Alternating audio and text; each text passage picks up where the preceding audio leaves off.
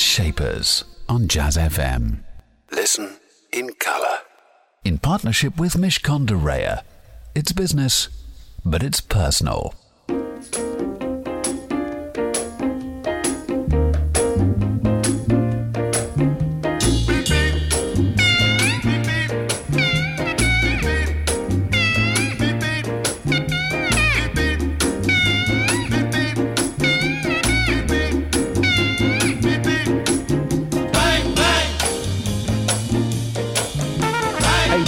Way to start Jazz Shapers here on Jazz FM. That was Bang Bang from Dizzy Gillespie. Hello, it's me, Elliot Moss. Thank you very much for joining me here on a nice Saturday morning. Jazz Shapers is the place where you can hear the very best of the people who are shaping the world of jazz, alongside their equivalents in the world of business, a business shaper. My business shaper today, I'm pleased to say, is Fraser Thompson. He's the CEO of Chapel Down. And Chapel Down Group, of course, make gorgeous wines, bubbly and not bubbly. They make beers and they also make ciders, proper cider with proper fruit in it. I'm sure you'll be hearing very shortly. In addition to hearing from Fraser, you'll also be hearing from our programme partners at Mishcon de Reya, some words of advice for your business. And as well as all of that, of course, a tasty mix of music from the shapers of jazz, blues and soul, including Nancy Wilson, Jason Moran, and this, it's new from Benny Sharoni.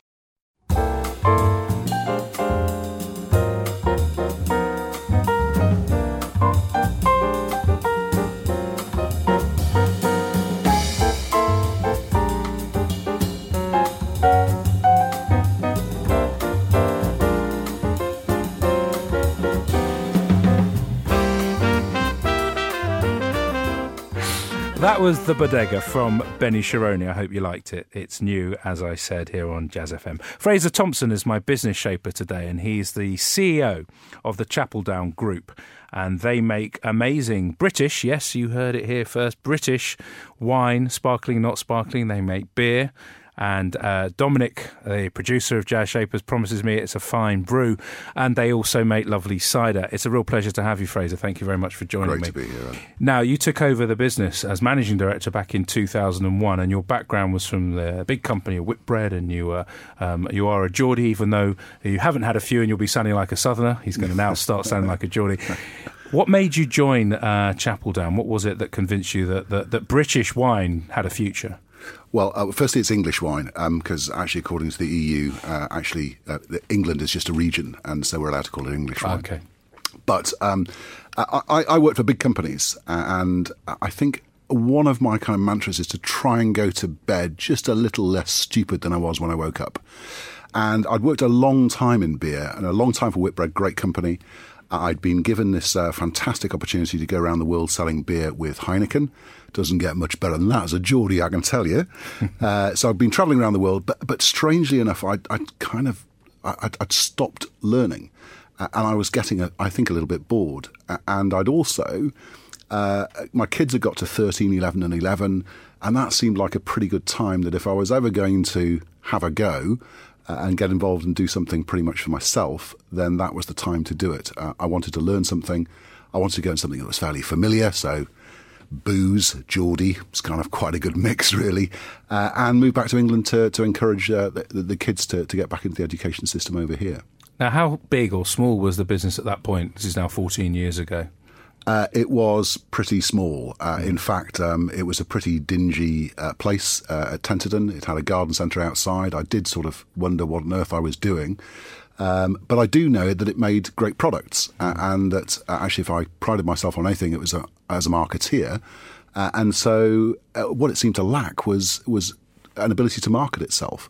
I tasted it; it was great. It was one of the reasons I joined this company. But no one had heard of English wine and the like at that point, or, or people may have been very scornful and disdainful and said, "Excuse me, I, d- I don't think so." I think you're being very polite. Actually, I am. they were. Uh, Well, I can't swear, you see. so- They, they were very, very disdainful. But in fact, the reason I took the job, and this is uh, this is why I ever got involved in the first place, I guess.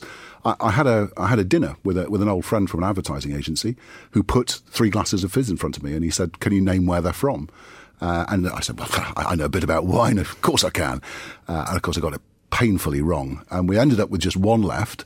And he bet me another tenner that I could have ten guesses, uh, and I wouldn't guess where that wine was from. And uh, he took another tenner off me, uh, and I ended up drinking Chapel Down and wrongly naming it as from New Zealand, from Chile, from uh, everywhere but England. Uh, and it was about three weeks later I saw um, I saw the opportunity at Chapel Down. So it just seemed slightly uh, serendipitous, really. Well, there you go. That's how um, Fraser Thompson found himself in the little old chapel down, which isn't so little anymore. Time for some music. This is Aretha Franklin with You Make Me Feel Like a Natural Woman. Looking out on the morning rain, I used to feel so uninspired.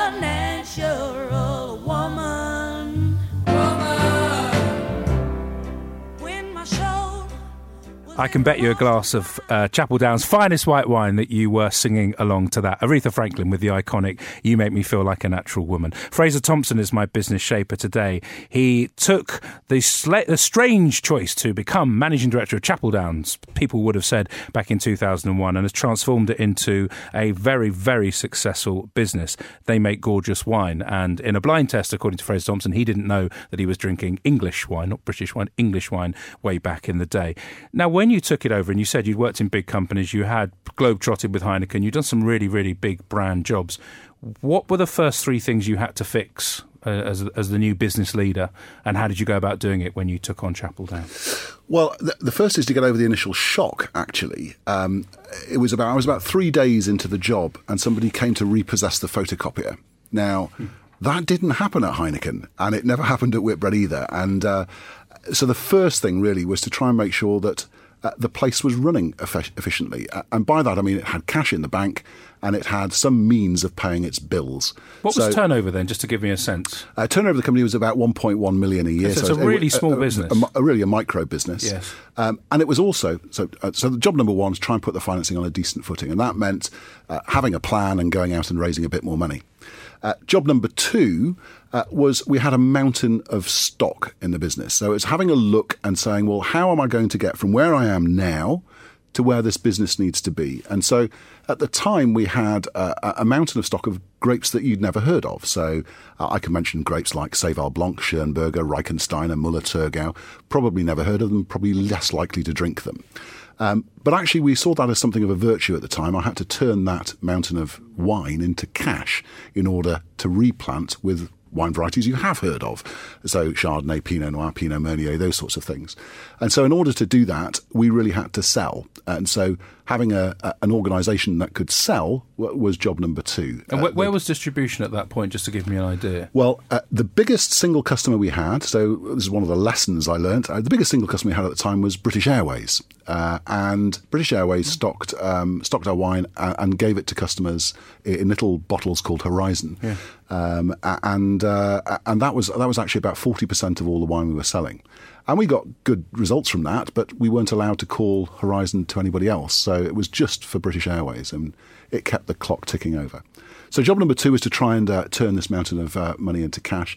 And job number three was did we have the people to make this happen? So how am I going to ever persuade really good people to come along and do this? Now we were lucky at the time actually. We we did have some really really good people who just needed a bit of a motivation, who needed a purpose, who needed a vision and needed some direction. And actually that's pretty easy to give uh, if you can get the first two in shape. So if you saw some results coming through, uh, we started to get a bit of momentum going and. Uh, uh, and so from there, it became a bit a bit easier. So the first three things w- were pretty simple. Now, you're super clear about what those issues were. At the time, how long did it take to ascertain that those were the issues? Was it pretty quick as well? Uh, well, what, before I joined the business, it was pretty clear that there was a lot of stock that wasn't moving. So we had to find a way of making that stock moving. It was pretty clear there was one customer who was dominant, and we needed to change that. I hadn't met the people, uh, and I didn't know really how bad the cash situation was. So some of those were pretty emergency things that I'd kind of taken for granted, but actually they weren't. It, it wasn't that great shape.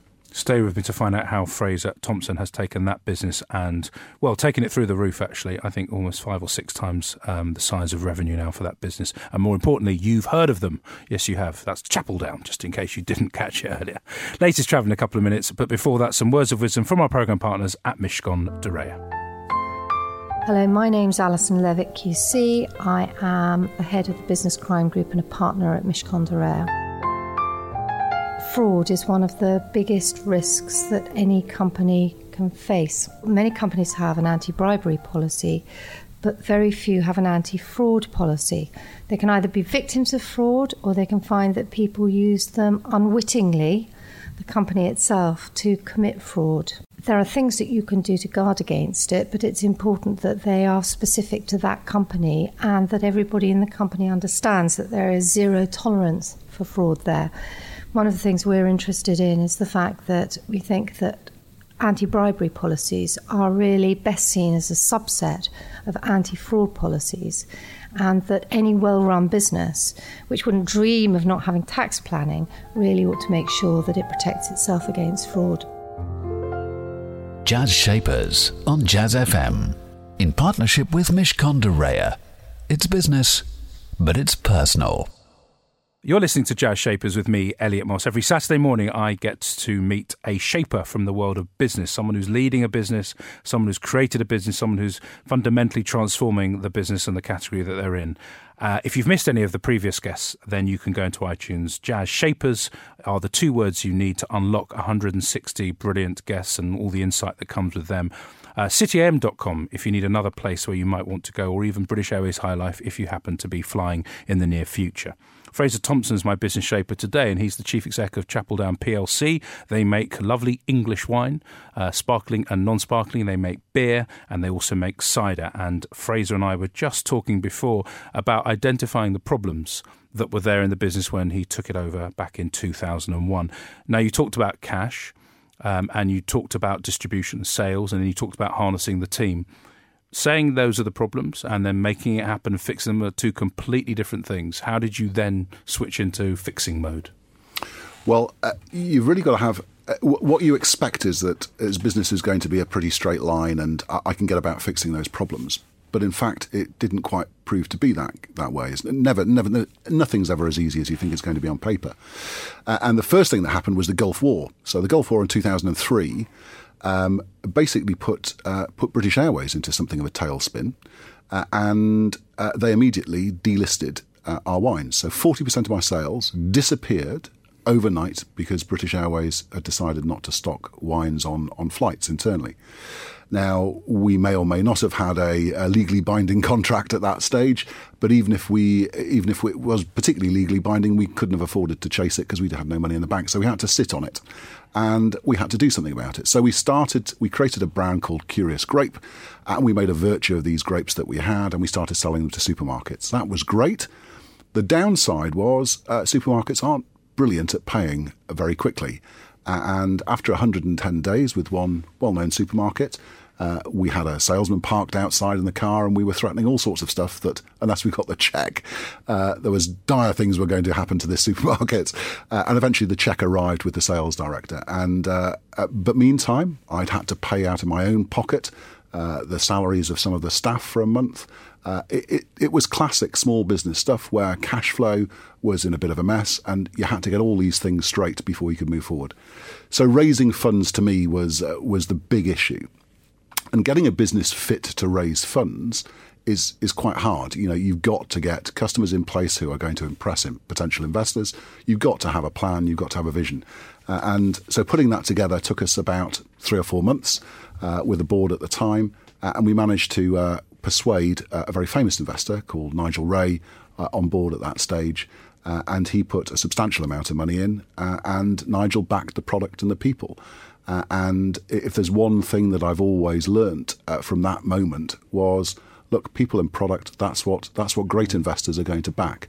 and once they look at the whites of your eyes and they say, look, this is a guy I can trust. This is a guy who's going to do what he says he's going to do and deliver it.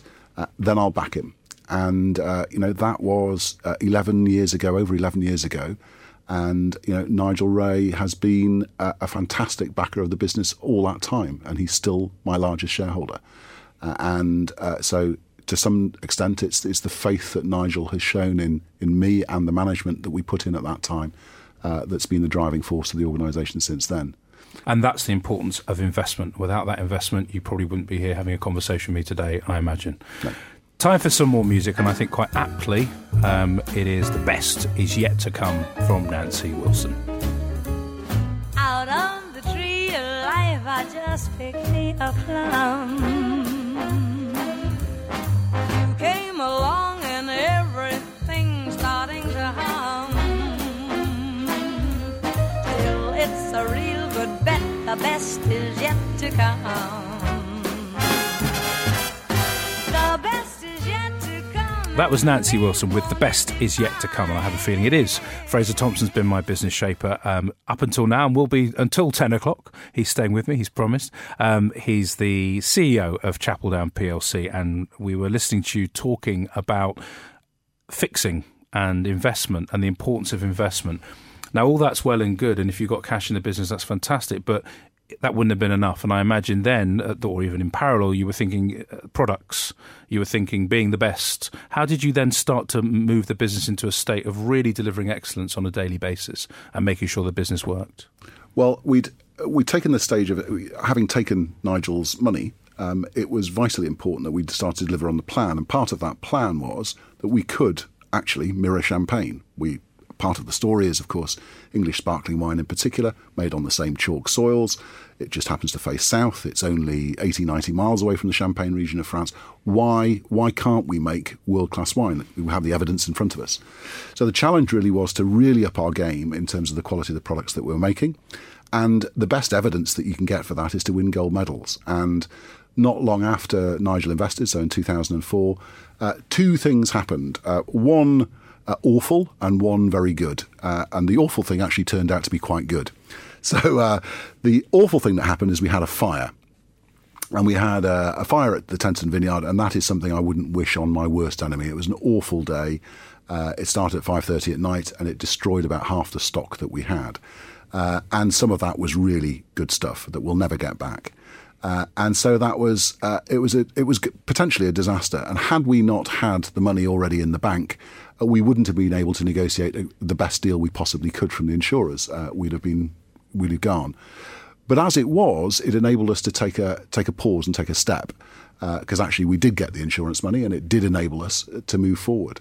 So that was kind of quite you know quite an important moment. The second, which was almost happened the same week, is we won our first gold medal at the International Wine Challenge. Now, to put that into perspective, you know, to win a gold medal from England was almost unheard of. Um, to win any medal was pretty much unheard of. Uh, and it started really a ball rolling of people starting to go, well, actually, I better start taking this seriously.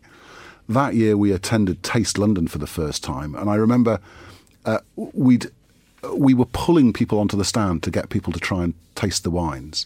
And one or two had heard of this gold medal. And I can tell you now that you know nine years later, we, we still support uh, Taste London, and it is packed. We we have to push people away. We certainly don't give any free wine away from the stand. It it is it's fan, it's a complete transformation of the business, and it just shows you just how far you can go if you have a very clear idea that what you want to do with the products uh, and how you're going to market them. And you absolutely stick to that plan that you've got to make great products. You've got to make uh, a product that you feel passionate about more importantly than that for us uh, was what we set the whole company up to do was it's all very well trying to be the best but actually you've got to do something that nobody else can do and that continual search for, for that extra layer of complexity, that extra layer of something that nobody else can do, is the thing that still drives us to this day. It's still the thing that shapes us. And all of that started in this very intense period around 2004, 2005. These great things started to happen. And once that you know, once that snowball starts to roll, it had felt, you know, three, four years of really pushing a snowball up a hill. And it just felt that it wasn't quite, didn't need pushing quite so hard at that point. And it felt like we'd come to the top of the hill. And really, it wasn't until about 2009, 2010 that we really felt the snowball was now starting to gain some momentum. Um, but yeah, it was uh, t- 2004 was a particularly Pyrrhic year for us. Final chat will be coming up with Fraser, my business shape today. Plus, we're playing a track from Jason Moran's tribute to the Fats Waller. That's after the latest traffic and travel here on Jazz FM. Jazz Shapers on Jazz FM. In partnership with Mishcon de Reya. It's business, but it's personal.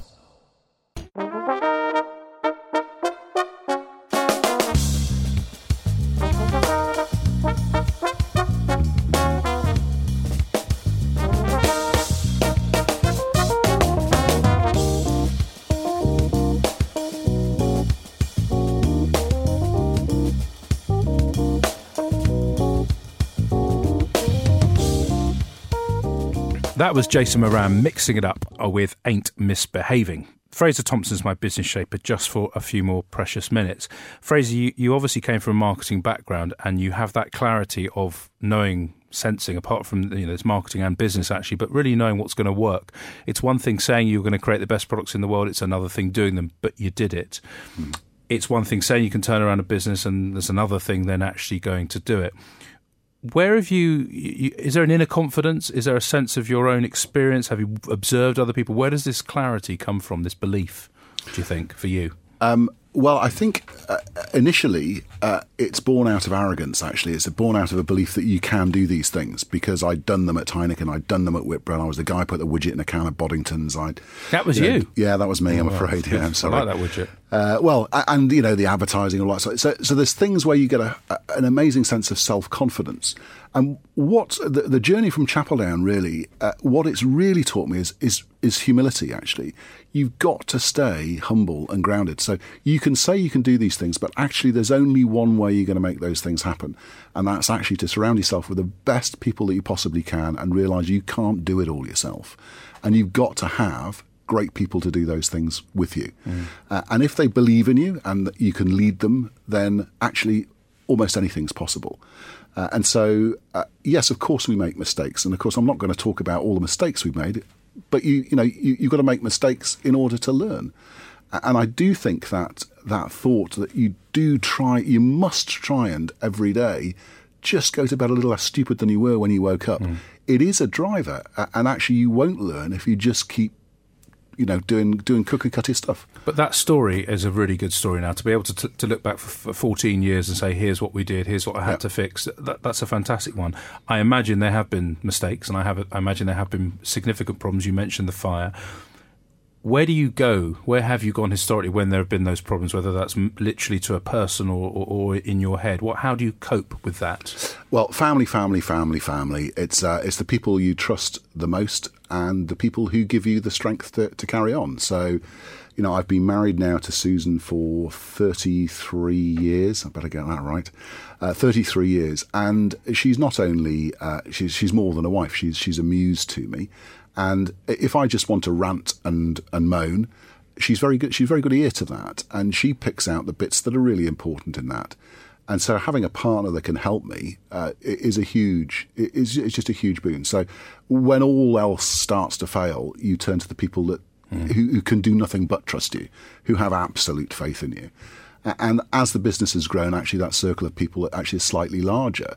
But uh, you know, it starts first and foremost. I wouldn't do anything without uh, significant without consulting uh, Sue first. And I'm pleased. I hope we got the numbers right. I hope it was 33 years. Otherwise, you'll be in trouble. Um, uh, uh, just before I ask your song choice, it, it occurs to me. Obviously, you have you have skin in the game. You're invested in this business. You were in big businesses before. Mm. What is the fundamental difference in feeling that you have now as the person responsible for the business who's also invested in it versus the person who was responsible for the business who did fantastic things in big companies?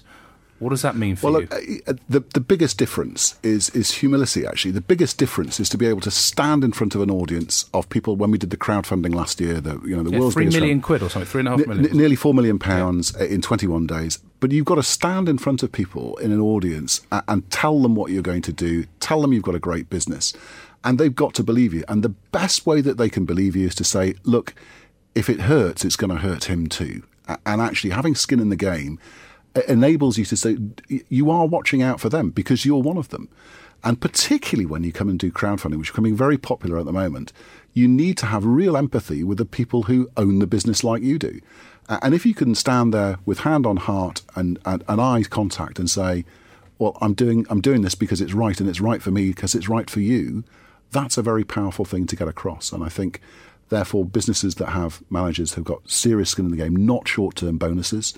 I don't get a bonus. Uh, quite interestingly, I, I don't. I have never been paid a bonus in this company because if you do, you make bad long-term decisions about the future of a wine industry, which is a long-term industry. So I've always not had a bonus, and uh, but I've always had skin in the game. You, if you want to change that, I can talk to the CEO and maybe we'll have a conversation with him. Unfortunately, it is Fraser Thompson, and he's not going to give himself a bonus. Amazing. It's, it's nice to hear things like that. Fantastic to interview. Um, what's your song choice today, and why have you chosen it? Well, I, I remember hearing a Levi's commercial uh, called uh, with with the song by uh, Screaming Jay Hawkins on it called "Sunset and Vine," and uh, it made me smile. And I thought, this guy has got the most incredible voice. And so I did a bit of uh, looking around, and I, and I listened to a bit of Screaming Jay Hawkins, and and the song that uh, that makes me smile the most, but uh, it fills me with uh, with a sense of it just makes me feel great. But it's also a bit of a paean to, to Sue as well. It's it's called I'll, I Put a Spell on You, and it's the funniest singer I've ever heard uh, singing a song that he's, he's singing it from his heart, but he's putting a message across that he just is so bloody lucky. Uh, and that he's put a spell on this woman that he wants to be with. And I, I feel a bit the same as that without sounding overly schmaltzy. But the best bit is actually right at the end where he suddenly just goes bonkers. And that always makes me smile, doesn't matter how many times I listen to it. So I just think if you've never listened to Screaming Jay Hawkins, he's a nutter. Get into him. Here he is. Thank you very much.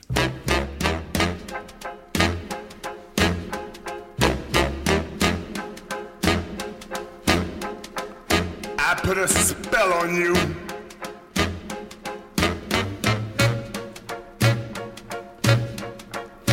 Because you're mine.